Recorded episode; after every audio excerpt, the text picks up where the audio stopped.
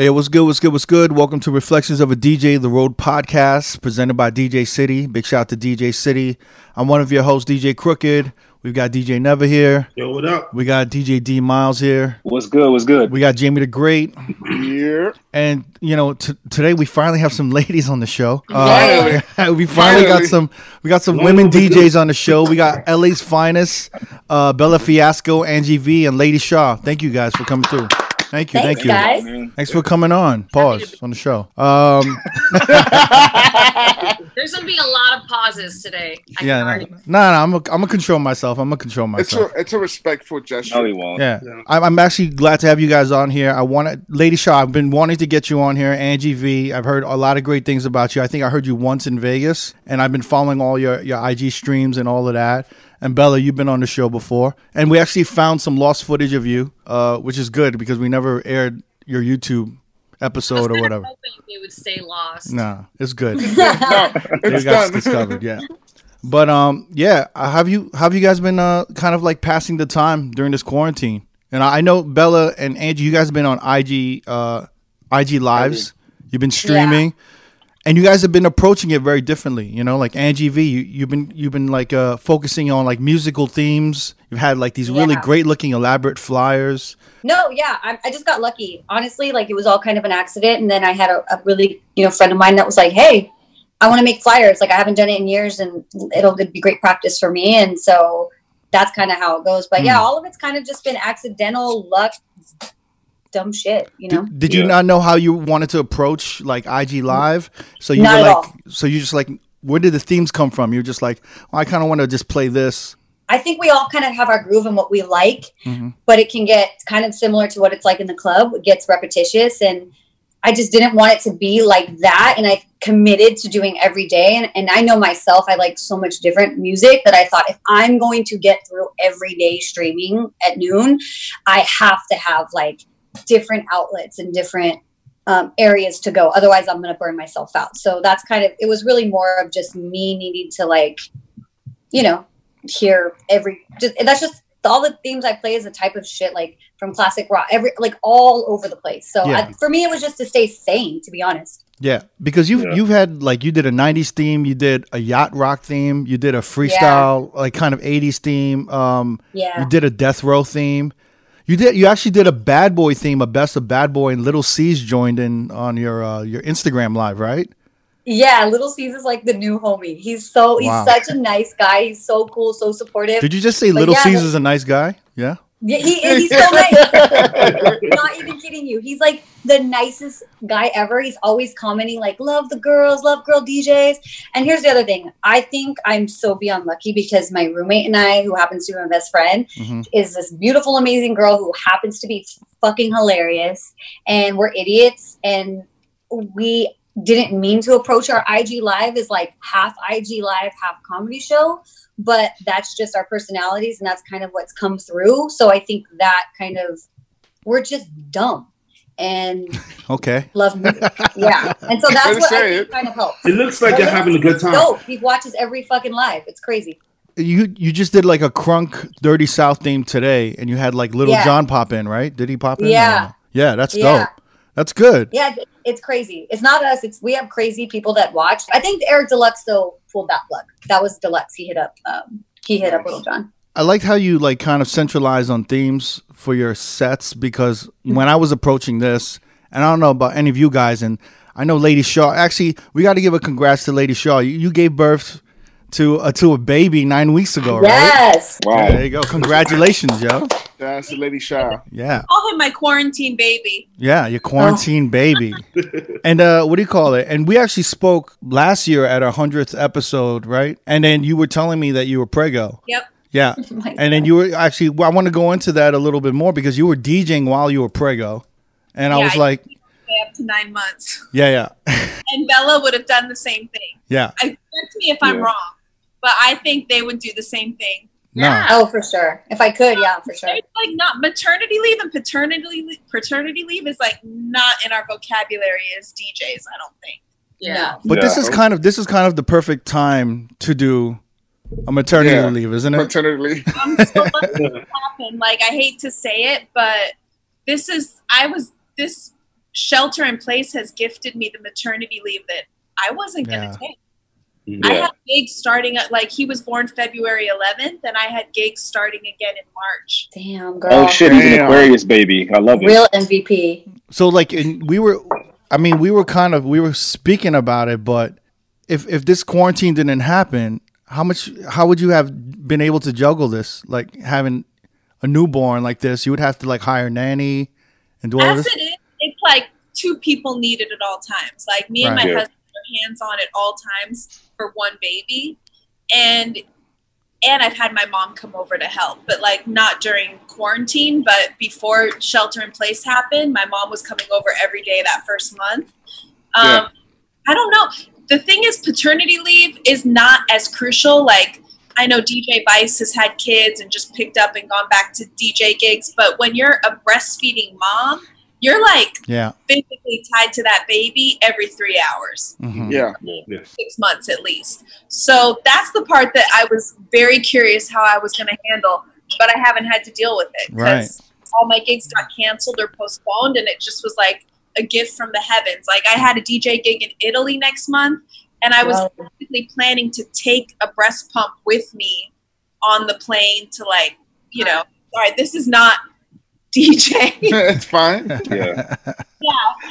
If you want to be a breastfeeding mom, like you're either you've got the baby on you or you're connected to a breast pump to get milk out. Like so you're basically like I Damn. like milking, you know, a cow. So like you gotta some one way or another. And I would have had to do that on the airplane at DJ gigs, like before I go on and after I get get off my DJ gig. Like it was not gonna be fun. It was gonna be exhausting.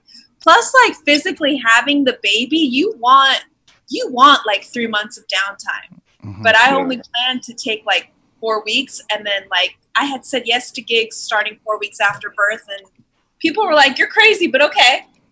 so the the good thing is the DJ industry is pretty like whatever. They were like, um, if you want to work, you can. I mean, certain people you'll find out like you find out real quick like how people feel about pregnancy. Like certain people in clubs were uncomfortable with a pregnant DJ and Mhm. one way or another they let me know and i was like okay and then other clubs and like owners and promoters and bookers and like pr people and stuff like that were like if you're comfortable djing we'll hire you we'll hire you until you say you can't stand anymore and so i did i dj'd all the way up to like halfway through january Damn. and then like stopped like two three weeks before i popped Yeah. Wow. Whoa. Call me Yeah. Pregnant. Like me and Bella DJ together. Like you make it work. Yeah. So, so you've been in like full mother parent mode right now, right? You could, you, Yeah. you, you can't even fathom to even DJ an uh, Instagram live or, or stream. I, I have packed up my DJ equipment to create a nursery, and now I'm trying to figure out where to set up my DJ equipment now that there's a baby in the Yeah. But yeah, like I've just been like breastfeeding, logging on, like watching Bella's lives, Angie's lives, like all the homies. Just like I've just been enjoying music. Like I've become a true music fan during this quarantine Nice. because Yes. listening and i'm like downloading songs like crazy. Like i'm like screenshotting i'm shazamming i'm just like oh my god i forgot about this song. So like Yes. for me i'm enjoying your lives and i'm taking a maternity leave that i was i was never going to take. And like just enjoying the music because the best part about the lives is all the djs club djs soul djs whatever they're playing music that they don't have to play at the club. Like they don't they don't they don't have to answer to anybody on IG Live. You Mhm. guys are Yeah. playing music you want to play, and Yeah. then that's a true joy for everybody listening. That's why your lives are all popping off because we're you're literally answering to nobody, no bottle service clients, no requests, no Yeah. One hundred. what to Mhm. play at what time for what bottle presentation. Like it's amazing. Yeah. Are you getting the bug a little bit? Like you, you want to, you want to kind of go out there. You want to go on uh, Instagram live. You want to, Yeah, yeah. I mean, oh, my FOMO would be huge if I was at home and like all the clubs and bars were open. I would be just like to get out. Yeah, yeah. Since everything's on lockdown, it's literally like you create the club in your living room any night you want with everybody's IG lives and like Now's watching- actually now's actually the perfect time to have a kid, right? Like right about now. Hell yeah. Yeah, I would think so. Yeah, and I think this shit's gonna last for like. Honestly, think this is gonna last probably till next year to some extent. It's not gonna be as drastic as now, where we're all in self isolation. But mm-hmm. I don't. I, know. I'm curious as to what you guys are gonna do for like what you guys think the new landscape is gonna look like for clubs and bars once we reopen or California reopens or like do you think that bars and clubs are going to be as packed as insane like shoulder to shoulder packed like sardines everybody smoking sharing drinks bottles like is it going to look the same I don't I think don't know. I don't know. I think it's gonna be a level. It's gonna be levels. Like it's gonna be the the bars and the lounges. They'll probably see how that goes. I think the mega clubs will be the last to open. Same. And I think even when they do open, I think there'll be a good percentage of people that just want to forget about everything they went through and just wild out and get drunk. And then they're going to be the conservatives that are kind of like thinking like, I don't know if I want to be in this kind of a space. I want to. I don't want to be the 1st Mhm. to be in that kind of a space. So I think it's going to be a little bit of both. I think people are going to like take it, especially in Vegas. You know, like the casinos will probably do everything they can to monitor and make sure people are safe, but there's still going to be that amount of people that want to just let loose. Mhm. But so I think the excesses in the marquees, it'll take time, but the smaller lounges, maybe like the OTRs, they'll be a little bit more busy. i, and I it'll don't just take time. taking people's temperatures as they walk in the door like there's just no Yeah. way to control a crowd that big Yeah, and then the fact that pe- a lot of people don't show symptoms Yeah. is a little scary as well. I think it's just going to be really up to the city and also the, the venues and how they're going to operate. To be honest, I think you know, I think lo- anything with large gathering like a like a big mega club is not going to be open. And if they are going to be open, they're going to be what like thirty percent capacity. We kind of spoke about this with Joe Maz, but you know, at that point, is it is it worth it to be at you know to open when you're at thirty percent capacity? Like you know exactly how much money you're going to be making. Our DJ rates aren't going to be hundred percent if there's thirty percent capacity. So it's like Nope. you know. But uh, I mean, I, I I do want to talk about this. I want to talk about L.A. and just people going out. I know I know how you California motherfuckers are. You can't stay in at all. You know, you have to go out. Nope. We have good weather Yeah. all year round. Can't Yeah, fucking do it, nice. right? Oh God No. forbid! Like it's such a beautiful day. I have to go out and and, and fucking uh, do something active. Um, you see how New York weather treats it makes you be all angry and shit? Nah, I mean we're, we're I'm good. Like I could stay inside like forever. I have Yeah. inside. Pull the fuck out. I could stay in here for fucking ever. But I, I do want to see. So, do you have an IG live that you're maybe you know you're gonna you're gonna start planning it out? Because I wanted to actually know. Because when I was approaching my IG live, and even never, we you know all of you guys have such a wide musical catalog, and I was actually really shocked and impressed, and I loved it. Like Angie V, like. I was like, wow, she's playing some great shit. You know, like your freestyle set was amazing. There were like a, Yeah. a bunch of songs. I was like, damn, I haven't heard that shit in like 20 years. Um, Thank you. Yeah. but but it's it it was it's it was so necessary for me to see you in that environment because when I saw you in L.A., I mean in Vegas, when I saw you DJ in Vegas, I, I didn't see that. Do you know what I'm saying? So No. like when I heard you and when I heard you DJ, it was a great set, but it was so safe. It was such Oh, a safe. 100. It was such a safe Vegas set, and I think everyone gets pigeonholed. They're like, "Oh my god!" I didn't think you know. I, I thought Angie, and I, I was kind of like, "Oh, she's good," but you know, she's playing predictably for the room. You Yeah. know, so when I see you on live, I'm like, "Holy shit!" Like, Shorty's nasty. Like, she's Yeah. got a deep fucking catalog. I was like, "This is amazing," you know. And you see like the you see the depth in every DJ. It's like it's so one dimensional. Like you know, when we're in a, we're in a Vegas nightclub where we're trying not to get fired. We're trying to make everyone happy, and we're like trying to Yeah, keep the room. And you're like, you know, I can I let myself go off on this shit? So I just wanted and. For me, it gets confusing when I'm like, yeah, you can you get you can play whatever you want. And I'm like, well, there's so much shit I want to play. Yeah. So for when you were like centralizing on themes, I was like that that makes the most sense because that's kind of how I was approaching the few IG live sets that I did. I was kind of centralizing on certain themes, kind of, but not really. And As I also, said, that's the cool part is Yeah. that you don't like there's a lot Shaw killed it. There's no rules. Like there's and I will say 100 percent I, I don't know if you guys feel the same, but I think especially for us as women, like we have to play the safe route sometimes because we don't get that cool street crib when like with a crowd if we play some shit that like we they just we have to be on point and fucking banger banger banger banger banger because our judgment level's a little higher than anybody else. Like I get drunk one night and have a shitty ass set, which happens all the time because I can't handle my alcohol. Um, and let's say you walk in at that point, you know what I mean? Like, Yeah. so I think even for us, like Bella, I don't know, if, or in Shaw, if you feel this way, but I know I, and I didn't even know this before. I had no idea that this was was where I was at, but I was so not in love with music and just not in love with DJing and not. I didn't know that because I was still in like work mode and, and doing it every weekend, but I didn't realize how much I didn't really download music. I didn't really search and dig. I was boom playing whatever I needed to play to pay to get my check and, and get the money that was coming in. Um, but then in quarantine, I've downloaded like I've downloaded so much music. I'm in love with music again in a way that I just hadn't been in a, in a little while. Like I, I mean, a few years. Everything. I'm so excited to download. I'm so excited to like to study and and just like my whole life is involved with music. And I'm not lying. That that has not been that way. So I'm trying to find like the positive in this quarantine. And for me, it, it's definitely been my reconnection with music. Hmm. and, and like you you can listen to whatever i'm listening to full albums start to finish i'm like Yeah, like you're B I'm- sides that you forget. yeah i'm just like downloading it diving into it like you can do that right now in quarantine whereas i was not i wouldn't say i was like over music as a dj or as a club dj but i was like tired of the same night after Yeah. night just like the baby It's just Travis repetitive. Scott, like, Yeah. like Yeah, over again like but it's like trained in your mind. It's in between like I'm between LA and Miami and I'm just like hearing the same sets over Yeah. and over again. whether it's listening to myself play or listening to another DJ play could be my computer. Like we could all be playing off the same laptop mm-hmm. when Oh, hands down. bottle service clubs. And then like I really find joy in like corporate events and stuff like that where they hire you for you and then you're just like playing whatever you want and like people are loving it.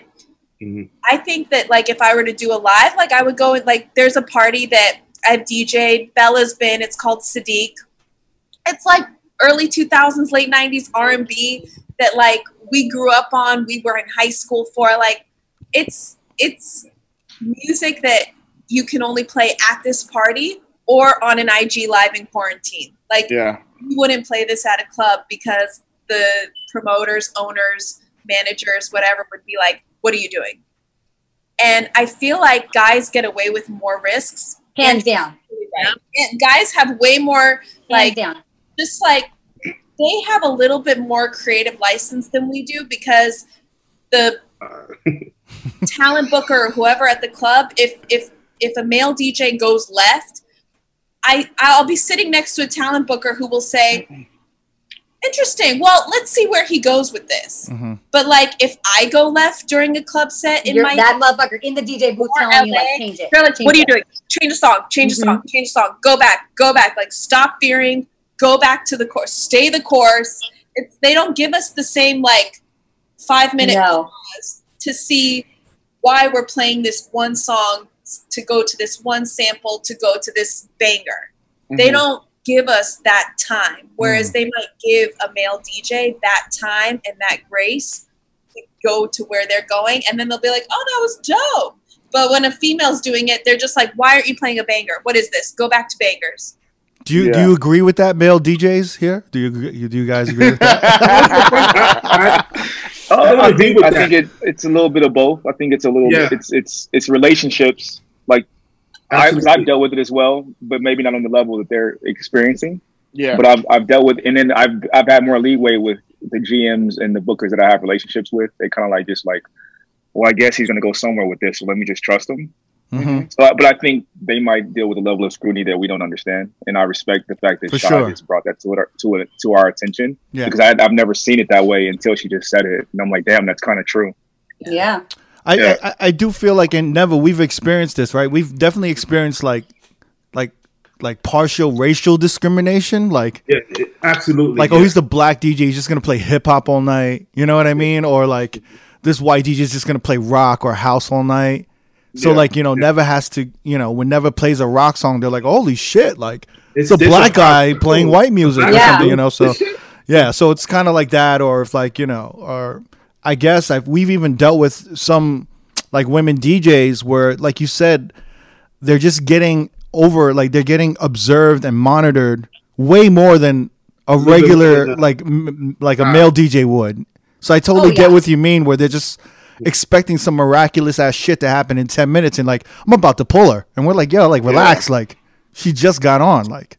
I She's remember gonna kill when I this first shit. sta- I remember when I first started DJing like a lot. It was at Lock and Key, and I was actually opening up for Lady Shaw for half of the time. And honestly, I was taking notes because she was rocking the fucking room better than half of those dudes that were on Yeah. the bill. So it was different for me. Like I never really be, like was like, oh, she's fucking up, she's fucking up, or be like, you mm. know, I'll see anybody kind of pull that card on her because they actually trusted her to the point that she grew from Lock and Key to fucking like other cool venues around the city. So yeah, I see it differently. Bella Bella's one of those DJs that I've heard that I was like, you know, and I've and I've seen her I've seen you on live and I've I've been really impressed with your musical catalog. I'm also been really impressed at how carefree you are at approaching it. You haven't really you've been kind of almost the opposite of Angie V. There hasn't been any themed, you know, like there hasn't been any themes, there hasn't been uh like any kind of like uh marketed flyers out there. You're just kind of like I'm you- you'll tweet out, I think I'm going to go live today or you've been kind of approaching it in a very carefree way and then you did like a 9-hour set the other day. I was there till five in the Um, morning. I got a great story. I fell asleep listening to your set like 12 o'clock and I woke up like 4 in the morning. oh shit. No. And I went on Instagram. I saw you still going. I'm like, oh, yeah, it's nuts. That was totally unplanned. I was like, I'm probably gonna play till ten because I start at seven, but I just kept going. You know, when you start drinking and you get like that first wind, Yeah. and then you like Yeah. coming down because you're drunk, and then you're like coming up and it.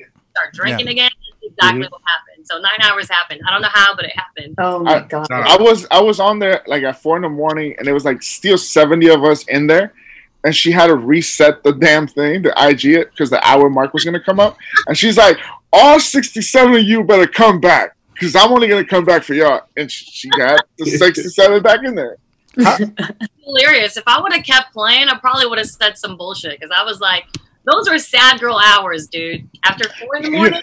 Yeah, you were playing some good R and B, but you know what I love? What I love about it is that I actually I like that people get to see uh, DJ's personalities through the music that they're playing. That Yes. necessarily is not just play banger, banger, banger like you girls were just speaking about. It's like, yo, no one's seen the funk sets or uh, from Bella like that, or the the the freestyle music that Angie V knows. Like it's different and it's great because you can you can see the different personalities of every DJ, which is amazing. That's I think that's my favorite part of it is being able to showcase that only because like with Angie and Lady Shaw, I'm pretty sure like people that see us play only know that we're club DJs and whatever. But like if people paid attention, like they would notice that like the mixes I put out, they're nothing like what I play in clubs. Yeah. So go on IG Live and literally just do my thing. And if I can like if I have the luxury of having viewers that enjoy it, that's like that's great for me because I would do it anyways. I you know what I mean? Like just being able to play my kind of shit. It's it's therapy for me, and I'm sure it is for all of you guys that are going on live too. That's why I've been telling DJs like if you do go on live, play shit you want to hear. Like even if you have like two fucking viewers, if you're playing shit you want to hear, it'll feel it'll like it feels good. Yeah. You're just showcasing and showing off your playlists or your catalog or whatever. What, what. Do you think it's do you think it's going to translate after this is all done to the point where bookers will see how dope of sets you guys are putting out and trust you in these club settings a little bit more with your own like version of what you want to do? I wouldn't know how I think so. only because it's Yeah. not like we could take this in clubs. Uh, You know what I mean? This format. So I wouldn't know how exactly that would help, but I think it is going to change the way clubs are. Like, because it's not, I mean, obviously, it's not just us. Like, you have D Nice, you have so many DJs. And I think that what's showing in this situation is that nostalgic music makes you feel something that, Yeah. like, the music that you know current music is still great but it's it hasn't reached a timeless point yet so you're not connecting with it in a way that you connect with even like not songs from just a few years ago it doesn't even have to be like hella throwback. I feel like this is to bring back kind of the open format that we saw in like the early 2000s like the am when am was playing like AC/DC into you know what i mean? Like a, a bigger bigger bigger open format. I don't think it's going to change it 100% but i think it's going to give us a little bit more room for flexibility. I mean i feel that way. I feel like it's going to open open up a little bit broader of, of what we can play. I hope so. It's interesting because, like in New York, you know, New York's going through like a pretty rough time right now. Um, but you know, everyone's in a financial crisis. So uh, what's happening is that a lot of these cities are starting to change. You know, uh, where the the real estate is starting to go down, and it's actually becoming more inviting to creatives. Where before it was really pushing all the creatives out. So like a San Francisco or New York, they were kind of pushing all the creatives out. They were Yeah. pushing the mom and pops out. And it was really becoming very corporate everywhere. We there was a Jamba Juice everywhere, you know, Chipotle. It was like you know, it was every city was starting to be looking like very similar to each other, The and there was there was Yeah. no identity. And so mm-hmm. what's happening is they're starting to say in the next, you know, what we're going through right now with this pandemic, it's not just going to affect this year. It's going to affect, you know, the future. this is Future. actually going to change uh, the narrative for a lot of cities. And I feel like we're going to start seeing that probably a little more next year. I don't think we're going to be. I think nothing is going to be what it was before. I think that's done. Like Mm-hmm. we're never going to go back to the way things were, even if it's a slight change. Things are like that's the past. We don't really know what the future is, but I don't see it being exactly the same as the past at all. Like I just think this has just opened up a whole new. It's a new world after this. People's Yeah. behavior. People are at home realizing they don't have to spend all the money that they do so freely. Like people are saving money people are losing money, but perspective is just changing so much with this pandemic that I think it's almost impossible for people to think that life's just going to go back the way it was. I just don't see it. Do you guys see yourselves continuing to do IG live and live stream? Like when when things start opening up, maybe end of this year or next year? Yeah, like every now and then maybe. Only Yeah. I've actually like developed a new following that would that's only able to see me on IG Live. hmm So I'd probably do it every now and then just for that. I mean, that's I think that's the purpose. I that's the purpose of like my mixes, anyways. People that can't see me or like go to my gigs and watch me play, I put out mixes. So it'd be the same thing as going on IG Live. It's just you know the Yeah. visual version. What have you learned about yourself as a DJ? I mean, to me, when you do a nine-hour set, you learn yourself. You, the longer you DJ, hmm. to me, if you do a, a two, two-hour set, you know, you're touching on a certain amount of music. When you do a four or five-hour set, you're touching, you're going a little deeper into your into your musical catalog, into your history, your personal history. When you do a nine-hour set, I don't know how, like, you know, like I don't know how deep that goes and like exactly what did you did you learn anything about you? Did you see something like wow like well, like you know what i mean? And after nine hours of djing? And I think that for me was literally just like my emotional journey. I, I know I keep saying it, but it was like I went from like energy to just like vibey shit to like I was starting to feel shit to getting emotional to wait what how are you getting emotional? About what because you drank and then your emotions start Yeah, I've cried on IG Live for sure. what to and then, Which one did you cry on?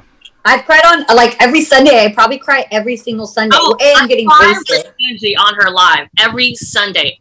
Like Angie, guaranteed every Sunday I'm crying with you. Trust me.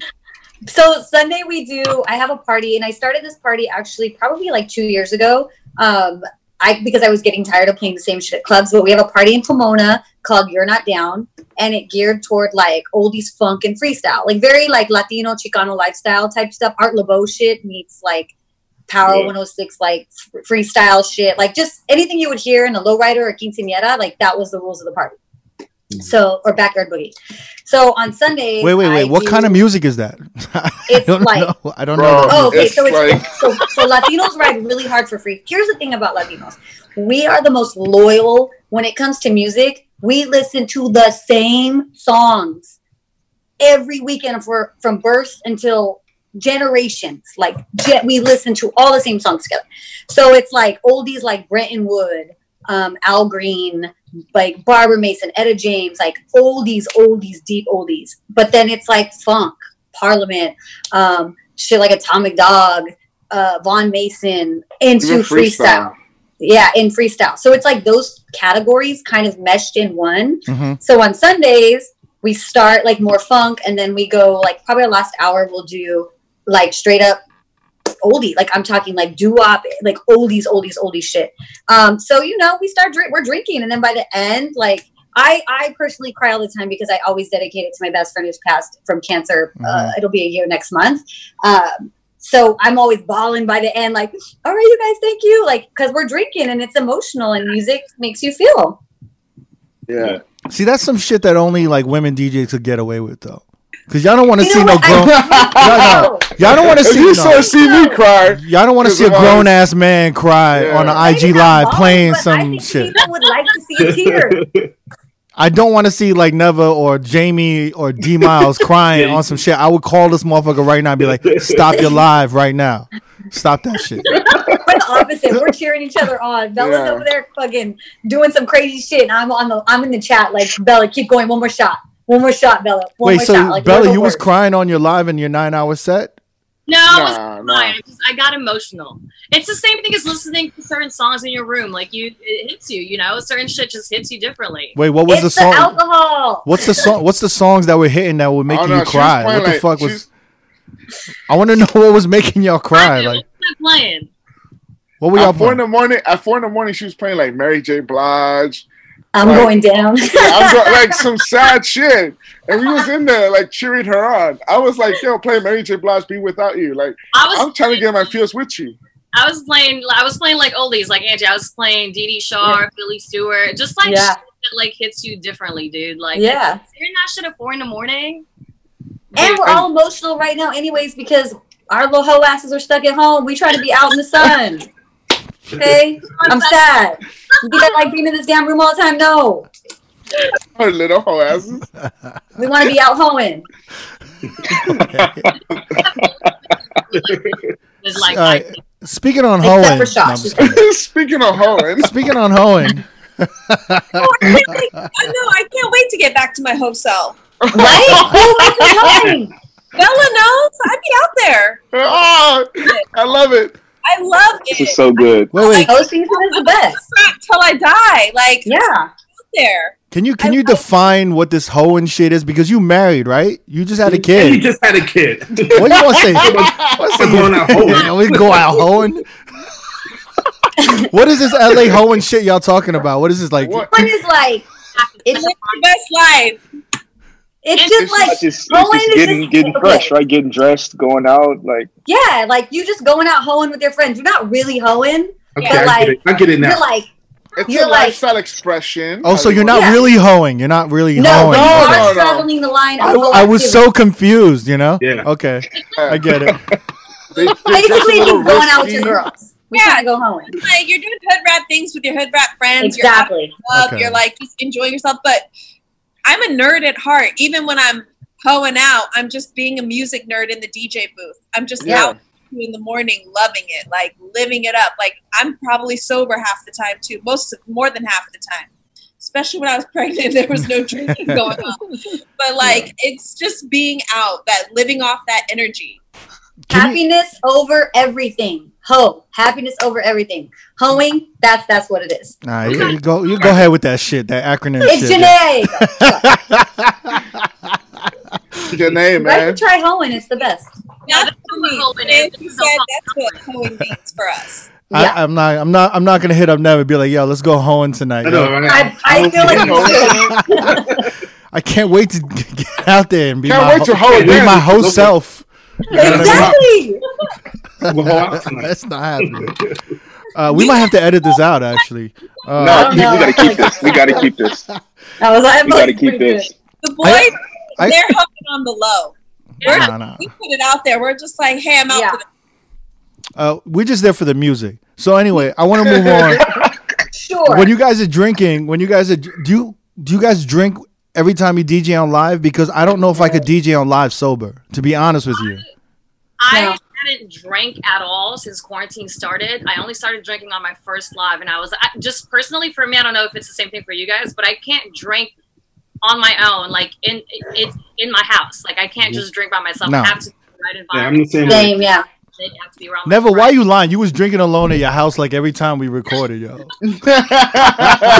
Yeah, we be recording that, but I mean, like, if not recording, I'm sitting at home chilling. I'm not gonna be drinking. This motherfucker was It's lit. weird, but once I, I mean, once you get into it, I mean, after you take those first couple shots, Oh, you ready? in the chat, just like involved and drinking with you, then you kind of get in the mood and feels feels the same as drinking with your friends, except you don't actually Yeah. have people in front of you. So it's kind of weird when you think It's about like once people get in the chat and they're start like it almost you feel like you guys are hanging out because you're interacting as if you would if they were in your face. So when they're like, "Oh, come on, let's all take a shot," you're like, "All right, cool, let's take a shot." And next thing you know, you're just man down. It's like Mayday, Mayday. DJs are the worst. You guys are Yeah. like as soon as you this, the, as soon as you guys go into someone's live, another DJ's live, the first thing you guys do is peer pressure the DJ to drink. Yep, That's it. It's I don't do that. In Do you guys do that? Bella does. I always do the um the drink shots. Nah. Well, we do that to Neva when he hits 50 viewers, and uh, Oh, yeah. we start we start adding shit to it.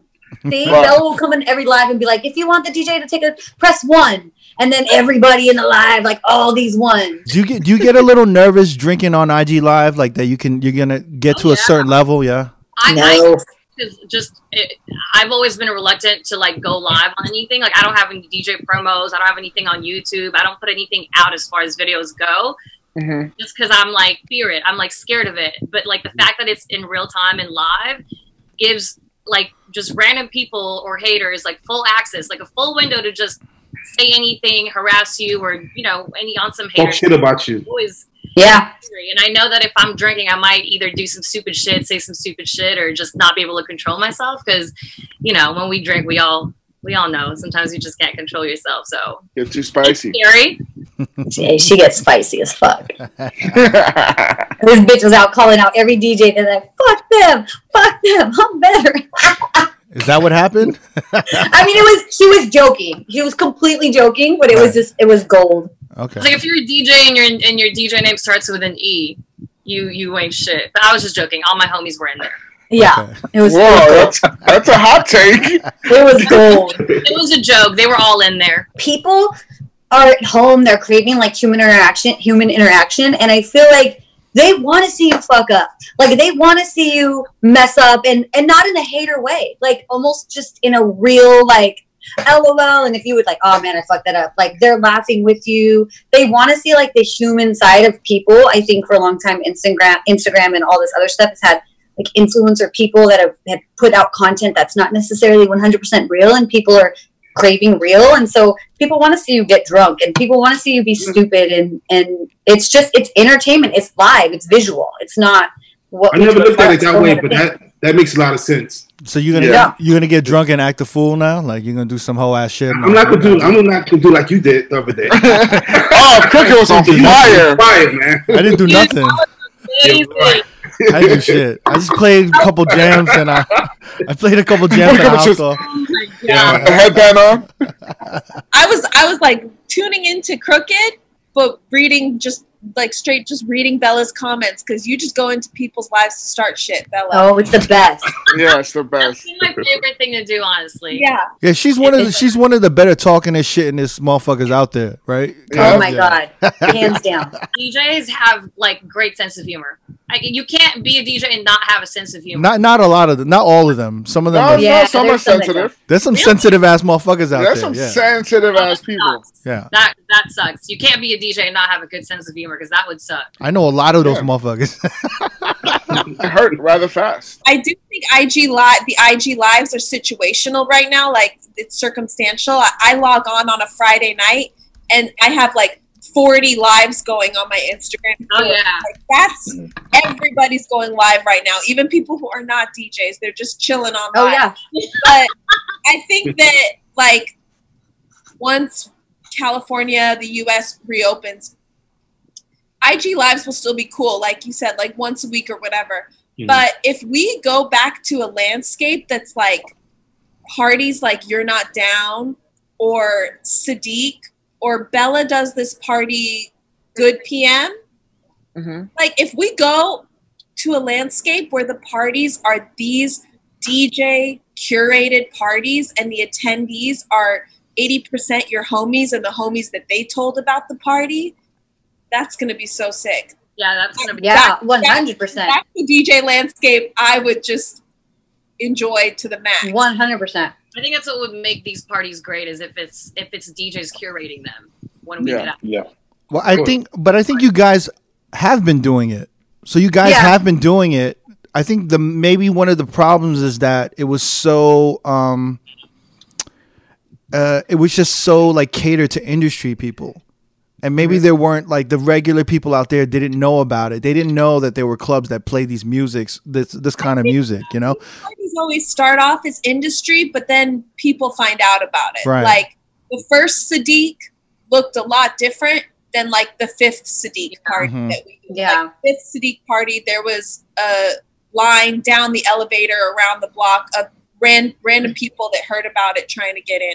Versus the first one was all industry people from like LA, Vegas, celebrity studded though. The Deke is always celebrity studded. Like yeah, but then the, the more the people find out about it, and so then it, it spreads that way. If it's a dope party, people will find out about it. But that would- that that that Sadiq party was definitely blown up on on Instagram uh, stories, and it was like everyone was talking one. about that. Yeah, the last one. because From it what- was all all like girls at the parties singing live to all the songs. Like the stories were lit. Every time there was a sadiq the stories that night were lit of everybody. We were we were speaking about it a little bit before, and I, I kind of want to go into a little bit more because I've been speaking to some of my homies and uh, who are DJs and and they're they're starting to look for alternative you know ways of making money. But I, I wanted to kind of know like you know, Lady Shaw, you you got a pretty ill ass background. Like you've got like a double major in Berkeley, right? You you were studying um, anthropology and you were pre med, pretty much. oh shit. yeah i don't know that i'm gonna like go to med school and like go that route now that this has happened like i still plan to get back to djing Yeah, I mean, most of my DJ gigs have been like postponed, but Mhm. I do think this is a time where all of us have been questioning ourselves like, if DJing went away, if there were no venues to DJ at, if Yeah. venues are closed for the next two years for some reason, like Mhm. it, you have to think about how else you're going to make money. For sure. I haven't had a lot of time to give that a lot of thought because I've had a baby for the last 10 weeks. Like I've been, you know, thrown into a whole new world that I just like am figuring out. But I I just assumed like before I gave birth, I just assumed that I'd give birth and I'd get right back to DJing. And I still love DJing and I still love parties and I miss nightlife and I want to go back to that. But if that doesn't exist in the same way or if that's going to change or the money for it is just going to take a big dive and you really have to just do that for the love you need to figure out how to pay your rent and pay your bills so I applied for Amazon. You said what Like when this shit first happened and I lost all of my gigs, which I'm sure all of you guys did in 48 hours. Yeah. I was like, what the fuck am I going to do? Like, what am I like? I've only where I've worked since I was 13. Like, I work janitorial with my family company. I only know how to work. I'm lucky that I get to do what I love now, but a bitch is a worker. And I was like, fuck it. I'm all my friends said I was joking, but I was like, okay, what's the first place I can go that's gonna probably hire? Boom. I applied for Amazon. They hired me. This was, I think, on a Monday. I was like, I am not too good to work. Like, I need to fucking work. I'm gonna make my money. Um, you you, re- you you check yourself and you do what you need real quick. Yeah, I, I applied, I think on a Monday, and then they hired me, and I was supposed to go on Friday to take my drug test and get my paperwork, which I'm not gonna lie, I probably wouldn't have passed the drug test, but um, but I was like, that was Monday. I streamed for the first time ever on Tuesday, which was St. Patrick's Day, and I think the first day we had like 80 people. And I didn't do it with a plan of doing it. And then the next day it was like 300. And then by Thursday it was like 700. And I was kind of like, okay, I feel like I should, this is like, at this point, it's, I don't know. Like, I just feel like I'm going to be okay. I'm, I'm going to be fine. Like, let's just ride this out. And I obviously didn't take the job, but was I scared as fuck and applied and was ready to take my ass back to a fucking factory and work in the ghetto with my dad? Got, yup, real quick. It's not Mexican in you. I did the Hell, same for thing. real. Honestly, yeah. Like, I did a the bitch same ain't too good for thing. shit. I went Yeah. back to plumbing with my dad. I was like, yo, fuck this. I'll do what I gotta do until I Yep. figure out the next step. Yeah, yeah. Went back to plumbing. You said. Back to plumbing. Uh, what do you call Bella? I saw you were like selling paintings and shit. What were you doing? You were like painting and shit. What? I got back into painting. Painting, by the way, is like my first found talent. Like way before even I even discovered music. Mhm. Um, I haven't painted in more than a decade. I've just always had like artist block. But like it, like after maybe the first week into quarantine, I picked a paintbrush back up and I was like, I'm gonna start painting. And it just happened. I wasn't planning on selling any paintings. It's just that whenever I would post myself painting or like I would post process, I'd get a lot of DMs asking if I was selling any. Or when I when I posted the finished product, someone asked if they could buy it like then and there. I didn't didn't ask me what the rate was, what what what the pricing was. They were just like, "Can I purchase this? Name your price or whatever." And I was like, "I don't know. I'm not. I'm, I'm not sure if I want to sell any paintings, but I feel like, I mean, if that's if people, if there's someone willing to buy, why not? And I feel like it's an earnest and honest Yeah. way to earn money. I'm painting. I'm putting hours in it. So if someone wants to put it up in their home and pay for it, then cool. So um, Yeah. as far as that goes, I I I'm like I'm just I, I don't know if I just got lucky, but I'm like people want to buy paintings from me, so I'm I'm rolling with that. Like I, it's honest and it's earnest, and I'm you know it's And you love what you're doing and you're happy doing it. I love doing it. Yeah. And I'm like, I'm just honestly, I'm just happy that I even got back into painting. I've been trying to get back into painting for like the last decade and I just can't, I can't get back in it. So now that I'm back in it, I'm just like music and art.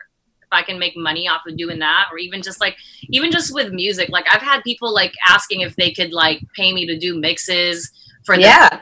like private shit. And I'm like, these are all honest ways to earn a living right now. So why not, you know? Yeah. People are paying like money for hour sets for birthdays. Like Yeah. there's a way to make money in this. I think we just have to allow ourselves to to to see what those options could be and not be too proud to explore those options and not feel that we're above taking those types of things or doing those things. I gotta pay my fucking bills and I'm sure I'll play your grandma's 50th birthday party on IG live for an hour if you're gonna pay me for it. Yup.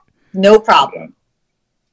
Uh, so, Andy, I have a question for you. Like when you said that you didn't take the job at Amazon because your IG Live started picking up steam, is your IG Live generating you income or is It it? a- yeah it actually is generating income so um like people i never posted like tips or anything like that but people would like tip her and venmo. So i was getting tips which was the first week was like really great. Um it was awesome. But then our shockingly i don't freaking know how but our numbers just started getting crazy. And so now i have brands that like pay me to either stream on their their live or um, are going to pay me to like drink or eat their products. Um, I try like we were because basically we even started with just our friends. Like I had friends that had companies, so we would be like, "Hey, come and give us shit," so like, and we'll plug your shit while we're on. Like you don't have to pay us, of course, Yeah. never. But brands that I don't know, like if Corona wants to fucking pay me for Cinco de Mayo, like yeah, I'm gonna take that check for sure. Heck yeah. So That's it dope. did. It started generating income. We did merch, like basic merch. Like I was like, uh, okay, because people were asking for merch, and I and made money on merch. Like it's crazy. But these are all things that I would have never thought of. You know, like I don't want to put my face on a shirt. Like what the fuck? Who am I? Like I don't feel comfortable doing that. But I'm so lucky that I have friends that had a, like a printing company, and they were like, hey, you're not going to do it. This will help our business, and this will help you. Are you down? And I was like, yeah, sure. That's dope. That was interesting. Yeah, e- e-commerce sales have been up, so a lot, a lot of my friends and a lot of people I know they've been So pushing a lot of merch. so up like Yeah. and it's funny it's i think a lot of us think that the whole world is is is dying and struggling and, and but they're not there's still a great large amount of people that work that have to go to work they're still making money they're saving money because they're not out shopping eating out every single night so what are they doing they're online shopping so merch is like i i encourage any of you guys merch is a game changer yeah, Yes, we talked about it. merch paid my rent last month so nice. yeah That's Yeah. dope. That's Good stuff. oh it What if? What, it's how many views have you been averaging right now? Um, it's hard. I mean, our like our a slow day is like twelve hundred for us, and then like a peak is like twenty eight hundred. You hit 3K a few days ago, Ange. Did I? I think so. Because we were like, shots at 3K. I think you did a few You days know, I, I I really like try hard not to pay attention to the numbers because it stresses me out and like it's overwhelming. So I don't. But That's how I remember that you. That's how I remember that you you hit 3K because you were like telling Josh, "Don't worry about the numbers." I like, know I got it. I felt bad. I didn't mean to pop off, but it was like, yo, your numbers are going. I'm like, okay, cool. And then again, like yo, if you put this on, your numbers gonna be higher. I'm like, I don't fucking care about the numbers. Stop talking about the numbers. Like, it's anxiety. It's a lot. It's a lot of pressure. Angie, you on seven days a week? Seven days a week. I've been on every day since um since St. Patrick's Day. Yeah, Wow. Shit. yeah. But I, Oh. in May, I'm gonna move to every other day. Just Mm. it's a lot, and there's things that I want to get done that I can't do. Mhm. Um, because it takes a lot. It's a lot of work. We switch backgrounds. We change our backgrounds. We Yeah. out like it's a lot of work. Mhm. That's It, it is work. Uh, don't get it twisted. A bitch is out here working. Fucking dance, monkey dance. We doing it. Whoa. Shaw, Shaw, with you um with you on maternity leave and um what what is your plan? What's your outlook right now? like my plan has not changed. My plan had has always been to get better at Ableton, Mhm. remix stuff that I want to Mhm. remix, produce. I play guitar and piano. Like my plan, my ultimate plan was always to go back to music and creation. Right. So if if coronavirus forces me to change my DJ route and go back to music and composition and songwriting sooner, so be it. That was always my ultimate plan to get back to creating music. Um, once when I was a teenager, no, no, like in my 20s, my dad was like, let me get this straight. You play music that you didn't make for other people who are drunk. And I was like, yes. But because he knew like I've been playing piano and guitar since I was young. So he knew that like I was all about making music. And then I went to college, learned how to DJ. That translated into immediate income. And I became a full time DJ. And then from there, I was like traveling and doing clubs and special events. And like DJing took off, and I rode that wave. If that wave is changing direction and changing course, it it's time for me to put my back my ass back in the production seat Right. created like creation mode like like bella like art was her first love so she's back painting and like angie's expressing herself in a whole new platform so it's like if, if it changes the course of my career so be it i'm i'm writing it right now like when i'm like i'm i'm like you know yeah. being a mom and that opens up mental space for me to think about what else i want to do and Mhm. what i've always wanted to do is get back into music production and creation I remember Shaw. You we were talking uh, at our hundredth uh, anniversary or hundredth episode. We were talking, and you were you were saying how even when you were like you know pregnant and DJing at the time, you know there were like health issues of being in nightclubs with like smoke and all of this shit like around. You know, it wasn't. i don't think any of us really think about it that much until you have a situation you have to worry about like when i was pregnant i started thinking twice about all the clubs that i dj at where people smoke cigarettes and weed and hookah just like freely. Like it's illegal but la and miami do not stop people mm-hmm. from smoking in bottle service clubs or like special events and stuff. People people have free reign with that stuff. And when it's such an enclosed space you're basically in a hot box of smoke. Yeah. and I basically set the rule for myself. If I'm like coughing, if I can visibly see a cloud of smoke, then I'm gonna cut that club out while I'm pregnant. Mm. But we shouldn't be in those environments anyways, pregnant or not. That's the crazy part. Like yeah. it- we shouldn't be breathing in all this secondhand smoke for four hours at a club, but we do because we love, like, we love so many things that trump that that we go and put ourselves in those environments. When I would, I don't want to like call out clubs, but when I would get to a club, I would tell like the lighting guy and the security guards around the DJ booth that I'm pregnant. You know how they sell a lot? Well, in LA, they sell tables, like bottle service tables inside the DJ booth. So like the Bootsy Bellows, Poppy, Bootsy, yeah. your DJ booth is never an enclosed DJ booth. They're literally selling tables like all behind you, around you, to the side. Yeah. So all I could really control was the people around me. Like if any of them were lighting up, the security guard or lighting guy would just tell them, "Hey, put that out." But you can't control the entire club. hmm especially like Bootsy Bellows, like that's a small ass place. Yes. So, like you And- walk into the door, you're already at the booth. So I stopped doing Poppy because Poppy really had like no ventilation system. Like that place Yeah. felt like we were being hotboxed instantly. So like I stopped doing poppy, but continued doing Bootsy Bellows all the way till I was like eight or nine months pregnant. And then every club has a smoking section, and sometimes that smoking section is like three feet from where everyone else is. So like Yeah. my baby came out fine, thank God. Thank God. I, I was we were doing research on all three of you, you know, girls. I was just very curious because I guess in the beginning there weren't that many um, women DJs to look up to, you know. So like I, I was kind of curious to see who did you guys look up to in DJing when you guys were coming up. For me, it was, uh, I think we talked about this. It was my uncle, but it was also like my neighbor across the street. It was my uncles who always hung out with DJs. I'm Filipino, so someone's a DJ in someone's group or someone's family member is a DJ. Yeah, they cannot all be dancers. Yeah. Somebody got to play the music.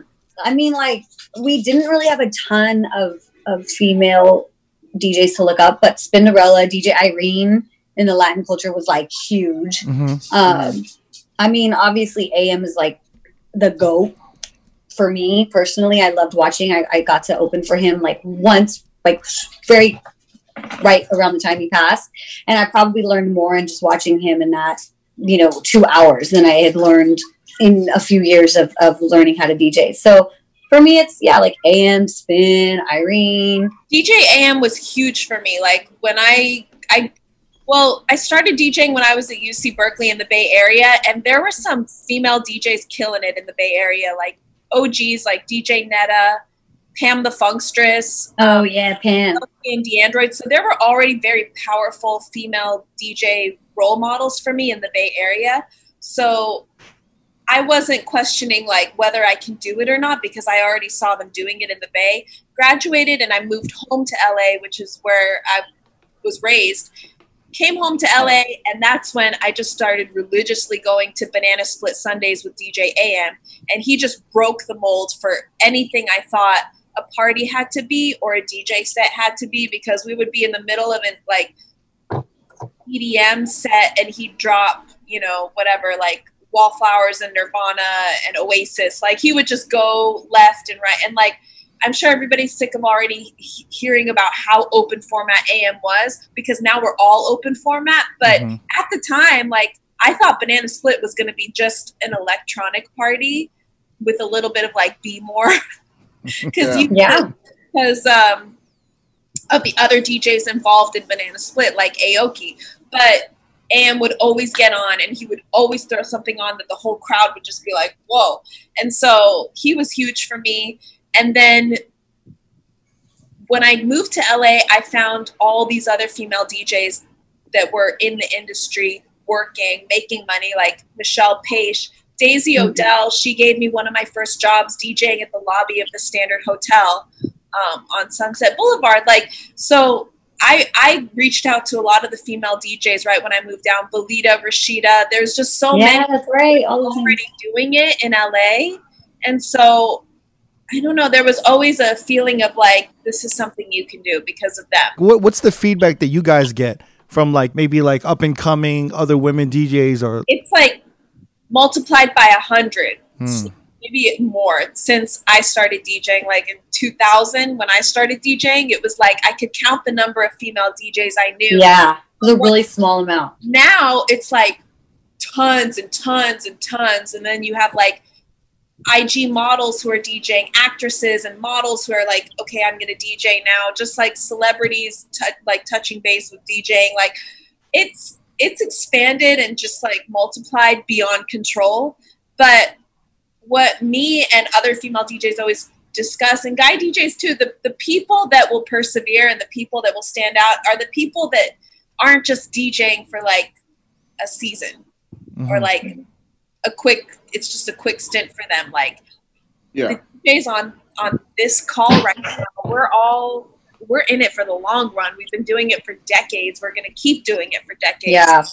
those are the ones that will kind of rise like the cream of the crop always rises to the top I feel like Yeah. quarantine too is kind of weeding out the people that first like we were Shaw. I think were you and you were in there with you and me and Daisy and and Daisy was talking about you have to be obsessed with music. Like if someone wants to be a DJ, if you're not obsessed with music, it's going to be a phase and it's going to ride out. And I think um, going into quarantine, people are kind of maybe seeing where you know where their where their mind is going and what what they're choosing to kind of. It, I just think it's weeding out people that that you know mm-hmm. It's like it's like letting the true music nerds shine. kind of yeah. It's like letting all of us and not nerding out on IG Live. There's so many outlets. It's not just on IG Live, but just in general, whether it's people putting mixes out, Spotify playlists. Like, I don't know. I, I just, yeah, I think you know, I think we're we're thinning the herd a little bit. Mm-hmm. No, Shaw, I think you're absolutely right because I feel like if you look at D Nice, people don't realize that dude's been around for at least 30 years, and half They the don't even know people, this generation, D-Nice. they don't even realize he's a rapper. He Yeah, started out as a rapper, so they see him now and they're like, "Well, where did this dude come from?" Like not knowing the work he put in and that he genuinely loves it, and the fact that he's getting shine, it's earned. yeah. He's he's, he's not someone that just came up out of nowhere. Like he's put in the work and he's been doing events and all these things for Mhm. years. So, you know, I think that what you said is really important. It's going to weed out people that were maybe doing it as a hobby or as a fad or a quick buck, and the people Mhm. that really love it are going to stick around. and even D Nice too. Like that's such an inspirational thing. I think for all of us as DJs because I think at some point we all think like, "The fuck are we doing? Is this what we're supposed to be doing?" And D Nice is having the most epic part of his DJ career at the time that he's having it. I'm Yeah. sure D Nice has had moments of like, like what am I am I like what am I doing or just didn't feel like he was on top of the game as a DJ and he's literally America's DJ right now. So I love that D Nice kind of has that, you know, just uh, he's just a great story I think for all of us as inspiration of don't quit. If you love it, it's it's uh, what's for you is always going to be for you. Just stay with it. Yeah. I think what's great about D Nice is that he's he's like 52, right? He's in his early Yeah. 50s. He's 49. 49 okay there you go. Well he's 49 he's like almost 50 but to me it, it's representing a generation of djs that we thought there couldn't be a generation of. Like we all thought it was like kind of a young person's game. And then i it's one of those things where he's probably at the pinnacle of his career right? Right now? Uh, oh, of his, sure. of his, of his lifetime. And it just kind of breeds some inspiration to, to people that's like you know this is not you can just dj for five years and then find something else. This is like a lifetime career that you can put into and like develop and progress he's doing mtv bet he's on cnn Yeah. he's on the today good. show The Bachelorette, the Bachelor, that shit. I was even talking to my boys. I'm like, yo, this dude almost is like basically the black version of DJ AM, where he's like the number one DJ in the country. He's America's DJ. America's Like, number one, yeah, America's DJ, and he's America's Hands down. celebrity DJ. And just playing music. Right. He's just playing music. This like D Nice is literally demonstrating how far it came to music and adequate DJ skill.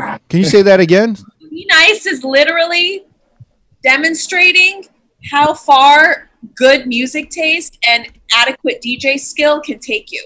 Mm-hmm. Because that's all he's doing. Yeah, And he's not he's like not doing insane turntablism. No. No turntablism. playing D nice produced edits or originals. He's literally playing 70s soul, and 100,000 people, including Michelle Obama, want to Mhm. hear it. Yeah. Heck, He, he, he mixes from one song to the next seamlessly. right.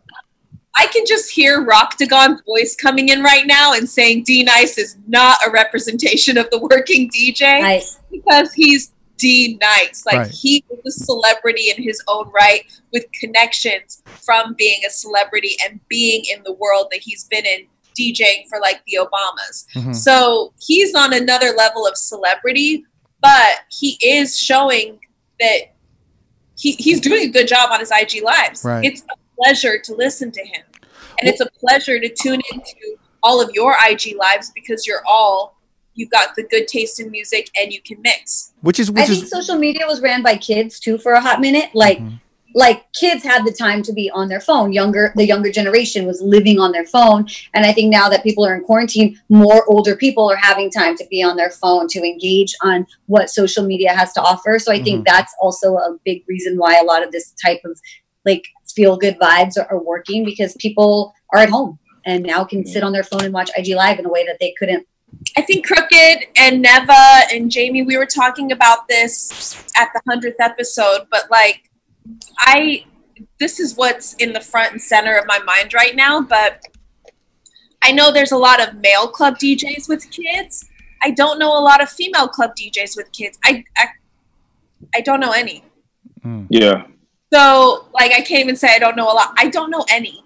I know like when I got pregnant, I kind of like was looking on Instagram to see what other female DJs have kids. If they have them, they're hiding them. I there, there's literally I don't see any.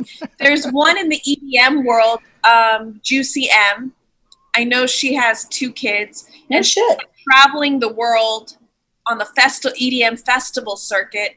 But to me, that indicates that she's got a good situation. Like she's got her husband and maybe a mom and a nanny taking care of the Yeah. kids. She can Yeah. live that EDM festival circuit life. But in terms of like clubs, open format clubs, I I don't know of any female DJs with kids. And so I'm Daisy Odell has kids.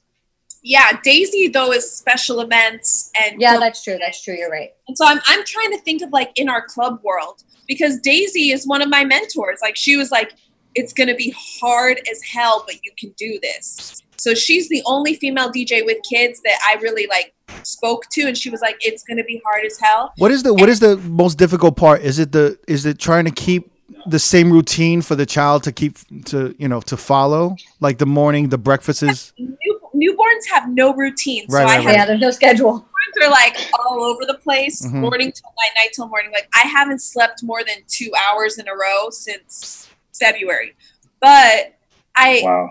I'm Yeah. more Whoa. interested in like the first year if you're breastfeeding you're physically attached to the baby right after that you need to have a good home situation where the baby is taken or the child is taken care of Mhm. and taken to school and taken to activities and all that whereas before a child and before coronavirus and quarantine like my life was fly to miami or dj in la on a friday night at 2 a.m catch the 7 a.m flight to miami but I always see so many DJs on that flight. So I know I'm not the only one living that life. Like there's all the West Coast DJs. We're catching like the 7 a.m., 9 a.m. flight to East Coast, either New York or Miami. You DJ in Miami or New York that night till 5 in the morning. And sometimes you stay in Miami or New York for the day, or you catch the 7 a.m. flight home and you're back in your own living room by 10 a.m. So I don't know what that looks like for a mom. When I would come home, Yeah. like I was doing Miami twice a month, and then I would come home and sleep all day Sunday through Monday. You can't do that as a parent. I know a lot of of the uh, women. kids? No, I don't have any kids. But I know a lot of the women DJs I have talked to in the past. I'll ask them like, "Hey, do you have aspirations of being married and having kids or starting a family?"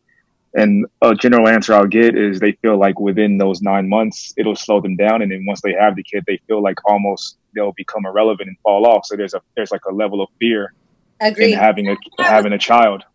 Yeah. Yeah, what- so which is why I DJ'd all the way up till nine months. Yeah. yeah, is that a fear that you had like you had that anxiety that you know you're gonna have this you have you're gonna have your kid and you're gonna go, come back to nothing no one's gonna want you back Well, uh, my my focus was like, if I can physically do it, why not? hmm the kid's not here yet, so why not work while I can? Secondly, there is no paid maternity leave for a female DJ or male DJ. You're taking it because we have no employer, you're taking an unpaid maternity or paternity leave. So Mhm. I wanted to work all the way up to the last minute to stack my dough to fund my own maternity leave. And then lastly, I wanted to make sure that people saw my face all the way up till when I gave birth. And then, like, I would take a few weeks downtime and re- be right back on the scene. So it just so happened that I took a few weeks downtime and then quarantine began. So I was Yeah. like, oh, sweet. ten years ago I ruptured my Achilles. I ruptured my Achilles playing ball, and I, I couldn't DJ for three months. Damn. and I had the worst anxiety from sitting in the house for three months that you could ever imagine. Like one, I couldn't walk, so physically I was just incapable, and two, I felt like I was just out of the loop. Even downloading music and doing the things I could do, it didn't matter. Getting back in an environment was tough for me. You know, I was coming back DJing on crutches, so that was an adjustment. So I think that maybe nothing close to giving birth, but that might be something similar to what it might feel like. I heard as- it's the same thing. I think it's pretty similar. I heard. It's It's pretty close, right? I tore, early on, I, I tore my ACL, but I went back to DJ gigs on crutches. Yeah. Oh, I remember that. Damn, I she she just shit on your whole experience, D. I know, right? So that You feel like shit. Yeah. she tore her ACL and she was pregnant. You know what I'm saying? She did it all And at the same time. right after. And you took three months off. No, D Miles is right. It's like an injury. We're, we're, our job is so physically dependent that Yeah. you can't, like, if you're physically unable to be at a DJ gig, Mhm. then you're out of the picture until you can Yeah. Physically come Yeah. back. Yeah. Luckily, IG Live is how people can physically be present as DJs right now. Mhm. But Yeah. um, no, we'll see. Because I, don't want to give up.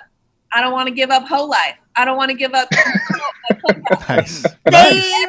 Like Nice. even Daisy said, your DJ career will change after kids. The events that you choose to do will be different because you might want to be home by 10 p.m. But she doesn't know.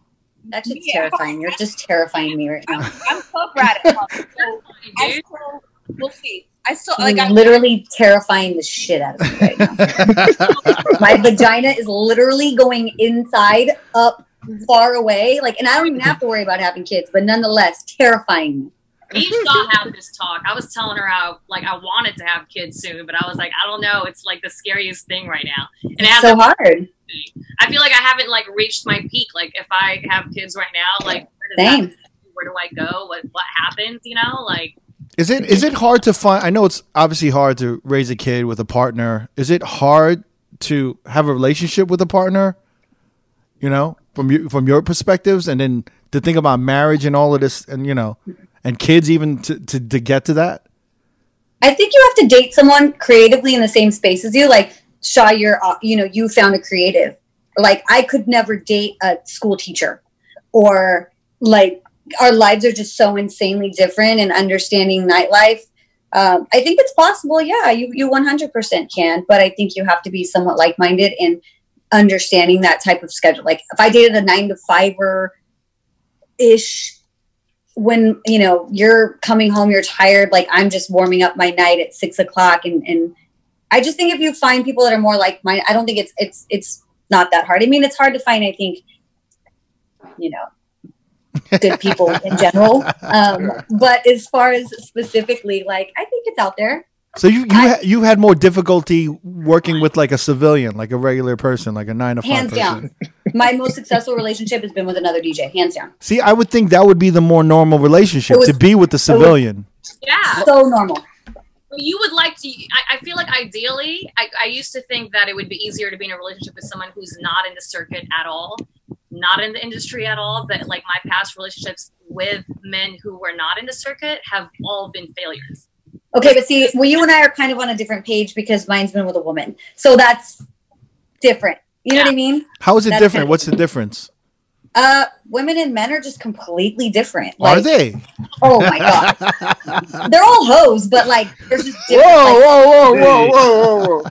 I just think it's different. I, I think women and men are, are just, I don't know, like a guy, like all the girl, a lot of the girl DJs that I know, not all of them, but for the most part, like we all joke we're hoeing, but they're really not hoeing. Like we're not out at the club and Belle's like, yo, I'm gonna go, I'm gonna go home with this dude. Like that's never happened to me with any other hanging out with girl DJs. Now let me hang out with my dude DJ friends.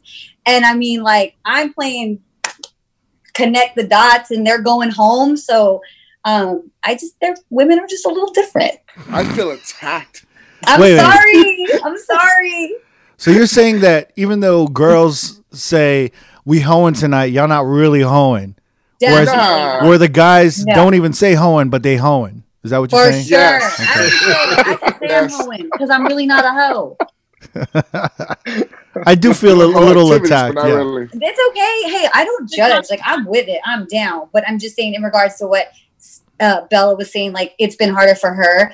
She was in a relationship with a man, a man DJ. I was in a relationship with a girl DJ. So it's like men and women are just a little different. For me, that it was it was ideal and schedule and it worked out. So it's But better. Y'all, y'all Yeah. male DJs are hoes. Let's just keep it real. So it's We're not wait, hoes. wait, wait. So you're saying, it, but Bella, you're saying that it was easier to be with someone, uh, to to date another DJ or another creative than it is to date a civilian, like a nine to five person. Yeah.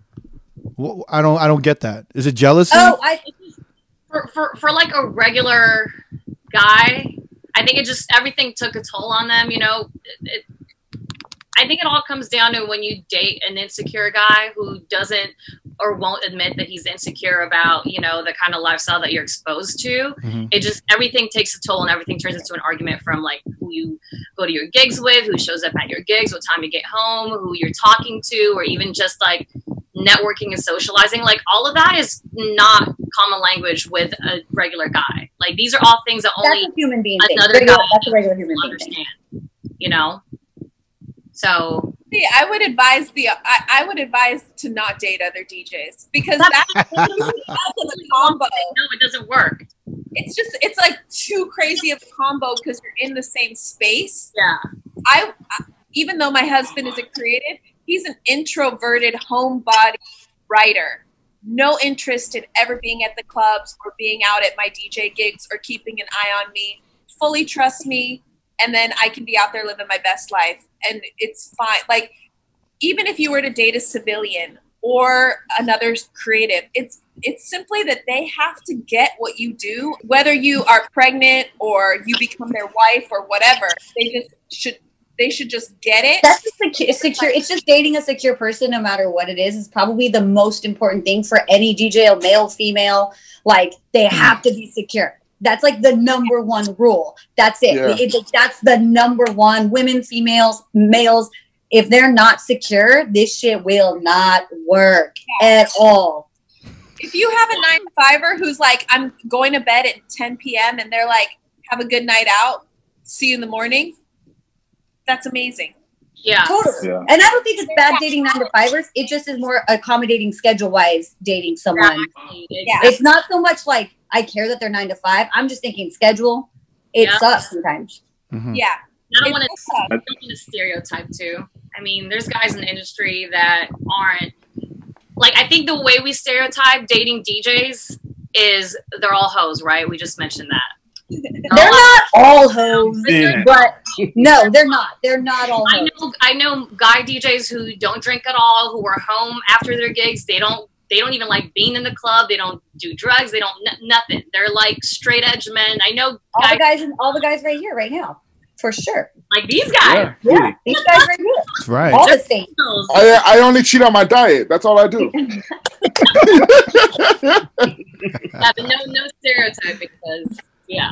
No, it's definitely not stereotyping, but you know, I'm just shocked that you guys were so uh, open to dating another DJ. I would think that would be like the worst thing you could do is date another DJ It really So- was. because you're gonna be in the same circles. You're gonna like see them, right? it is a little bit of um, I don't because it's not a ton. It, it just depends on who you date. But yes, are there times where maybe shit's not popping off for you, but it is for your significant other, Mhm. and you're just like Mhm. fuck, and it makes you feel some type of way about yourself, or sometimes shit's popping off for you and it's not for your significant other, and you don't want to be overly.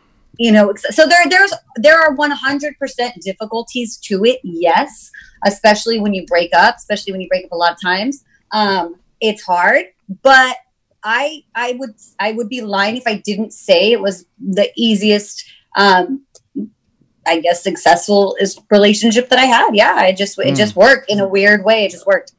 Crooked, you you know it's it's the ease of dating other DJs because they're right there in your mm-hmm. schedule. No, I, I would.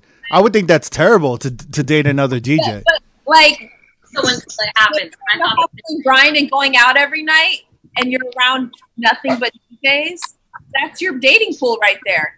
It's Yeah. that and that's how I figured think out so. that's not it's Right. Well, I, I kind of agree. I feel like we're all products of our environment, and so Yeah. there's no, it's no secret why athletes date celebrities, celebrities date athletes. You know, movie stars date other movie stars because you're just in that world and you understand the grind and you understand what it is to be in that world versus a civilian would have no clue and you have to constantly justifying why you're doing certain things. It's all And- fun and games until Yeah. you and two of your DJ exes and two of your bottle service ex girls are all in one place. Let me tell you. Damn, Oh, Angie V. Wait, wait. Damn. like I've like I've dated confident women, but being around that kind of a circle can break you down really fast, no matter how confident you are. If you're not in that world, you know what I mean. Yeah, absolutely. No, yeah. So um, for you, men or women, uh, the most confident man or the most confident woman can be broken down really fast when they get in the DJ booth with an Angie V or a Lady Shaw or a Bella, and they see the attention and they see the love and they see the people that just genuinely want to be around you. They start having questions. And it's not And even so much not even that. warranted. It's just them. I think it's a lot of us doubting them, doubting themselves, maybe, and Yeah. their their confidence level. Sometimes it's really not even about you. It's more of their representation of themselves or how they feel about themselves. It's hard. It's not easy, but um, it is. It's it's imagine someone that doesn't get any shine and has no idea what any of that feels like, and then they have to watch you get that. At least if you date a DJ, they kind of understand a little more, and it's just I don't know. I I, I don't know. it It's, it's really weird. It's it's weird. It's like we can break down all this shit, but at the end of the day, if you work with whoever in the hell you work with, Exactly. make it yeah You just have to make sure your partner, your partner wants you to get that shine and loves Yes. that shine, and your shine makes them happy. Like it all comes down to them being secure and cool with what you do and Mhm. excited about what you do, and not questioning it and not cha- trying to change you after a certain number of years. yeah absolutely absolutely That's very interesting. Like I never you've been in this industry a long time. You've never dated a DJ, right? Nah. Is that good? Well, there's not a lot of female DJs. Especially when I was coming It's up. all male DJs. Oh, like yeah When, just when we you, out with. Well, not really, but you know, you know what but I it's mean. funny, we always talking about the DJs that like inspired y'all as you, when y'all started. I was thinking about when I started DJing, there was like not that many female DJs at all. There was Yeah. like maybe one or two. DJing when being a female DJ was still like, oh shit, she's a female DJ, but now not really. It was like the only DJs I had, female DJs I knew was Samantha Ronson, Spinderella, and um yeah Jazzy Joyce. Jesse Joyce. And that's Yeah. it. Yeah, Oh, Jesse that's, that's sweet. Yeah. So Sky Nellor. oh yeah sky Nellor, yeah she's not. She just started DJing later, but yeah, but, but yeah, Yeah. but right now it's like a lot of female DJs. A lot more. Oh, lady yeah. tribe who remembers lady tribe Oh, I remember Lady Oh. Tribe. I remember Yeah, her. yeah. I Damn, what forgot about her? her. I don't know.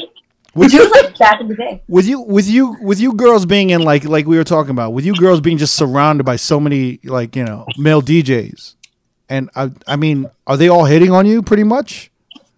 not all of them Not all of them. You don't know they're hitting on you, but they are kind of right. They're scheming. They're No. planting. Plotting on the low. They're, They're plotting planting. on the load. They're low. planting Yeah. seeds. You know. No, I always talk about it. I think it just depends on like your tone with your male DJ peers. Like if if like I'm homies with every male DJ I know, whether they've tried to hit on me or not. If I do try and switch the tone up, they become homies. It just depends on it just depends on how you approach guys. Like you know. It- go ahead keep going Bella keep going Tell tell us more. What what? Go, go off. Yeah, keep going. Ba- Don't ba- stop ba- now. it's e- okay this is here here's the thing it's so easy i don't i don't even want to use the term friend zone but it's so easy to turn a guy that's hitting on you into a homie and make it completely like cool and not like oh she's stuck up she's a bitch whatever. It's so easy to do that. Like I, I for me it is just because i know how to switch the tone up and like you would know if i'm flirting with you. You would know if i just want you to be a homie. I'm like completely transparent about shit if i well like how it. you flirt? Let me see. If not Yeah. then. Exhibit A. yeah let me see how you would flirt with them come on tell me show me no you're, gonna, you're ruin her game. i put dj crazy eyes on I, Oh, I can't get the Thank flash you. drive in my jeans. Can you get the flash drive in my jeans? down here down here don't even think I know how to flirt. Like I'm just if if, if no, I, do you? How do you? I can't. I don't know how. Yeah, I can't picture, but I can't picture Bella flirting with another. no, I don't DJ. think I know how to flirt. It's like system error. like she don't know how to like function. See, I would think guys would. I, I would think it would be uncomfortable. I started thinking for a while that every every woman DJ would tell everybody that they're lesbian just because it would just immediately stop all guys from hitting on them. Dude, it don't work. They think I don't we're know about they all guys. lying all the time. People still think I'm a lesbian. There's still DJs that think I'm a lesbian just because I tried to tell them, no, I don't really go for I that. thought I when when I was telling people I was pregnant because I like as I was like showing, I- I would tell people, "Hey, I'm pregnant," and so many other DJs said, "I thought I thought you were a lesbian." Whoa, that's wild. I, Bella, I thought it was just me. Angie, I don't know if I gave off that vibe. I I didn't think that. No. years and years, but so many male DJs, not female DJs, but male DJs were like, "You're married." Yeah, you kept it. You gonna kept it low though. You kept you it No, no, really no, no. low. Yeah, yeah, yeah. The Yeah. the marrying part was like, I was like, whoa, you're married, Yeah.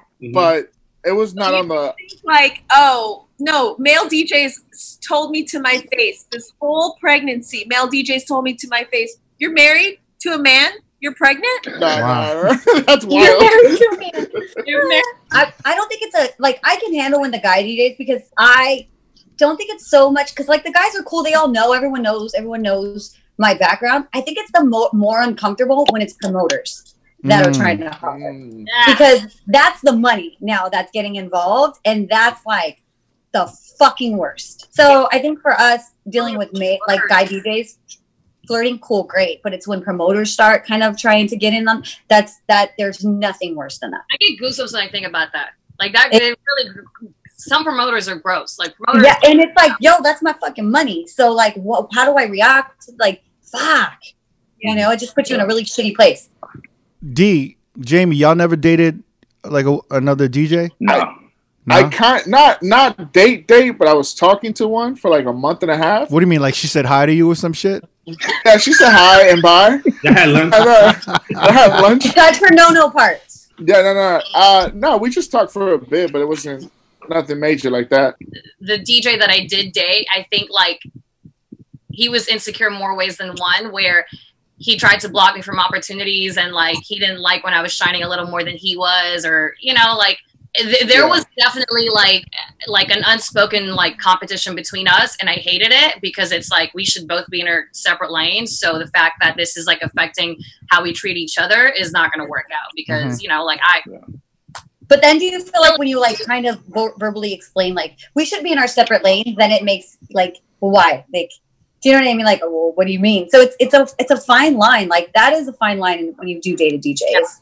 That's why I always say I never want to date DJs, but you, I can't help it. Like if, if that literally all I do is DJ. If I'm not DJing, I don't go out. I don't do That, any, you see, yeah, it's hard. not on any dating apps or nothing. So like if that's all I meet, then that's all I get. Like you know what I mean? That's not a good enough explanation, though. That's not a good enough explanation because you could be dating a lot of security dudes or like bartenders or some shit like that. You know what I mean? Or barbacks. Like I'm, I, I keep Barbacks. dating barbacks and all of this shit. Like there's got to be something a little bit more of, of why you guys, why you're gravitating to DJs a little bit more. I think, I think that's what- connecting through music is so like amazing. I think and and hot, and I'm sure that that's probably the number one pool. Like Mhm. when you can connect with someone on a musical level, it's like Different. mind blowing. So another DJ, oh my god, of course, you know, it's like you're teaching me shit, I'm teaching you songs, and we're just putting each other on game. It, it's easy to get caught up, like in Mhm. that sense. I feel like. Um, what do you call it? I think we're gonna wrap it up, but uh, I really appreciate you guys coming on the show and talking with us, and uh, hopefully, you know, I'll see you guys in person in the near future. But until then, I'm looking forward to Lady Shaw. I'm looking forward to an IG live. You know, while you're Oh. while you're breastfeeding, maybe maybe breastfeed IG lives or some shit. Whoa, I whoa, whoa, whoa, whoa! Nah, This not that type of party. Entertainment right there. Tour. It'll it'll be the comeback tour. I'll just have like a baby and like I would, I would like to see that. tour. I, I want to see the whole juggling of everything. Uh, but yeah, Bella, Angie, keep killing it. Uh, Thank you. some of the best, some of the best music I've heard in a long time. So kudos to you guys. It's really Thanks, great. man. Appreciate that. That means a lot. Yeah, and then um, yeah, thanks, uh, Jamie. You wanna you wanna wrap it? Yeah, let's wrap it up. Yeah. If you want to watch this video alongside all our brand new videos on Friday, go to youtube.com slash road podcast. Like, comment, subscribe, hit the notification bell to be the first to get the video. And And then, uh, yo, thank you guys so much again for being uh, on on the Road Podcast, and big shout to DJ City. Thanks, guys. Hey, Peace, thank you, guys. guys. Peace.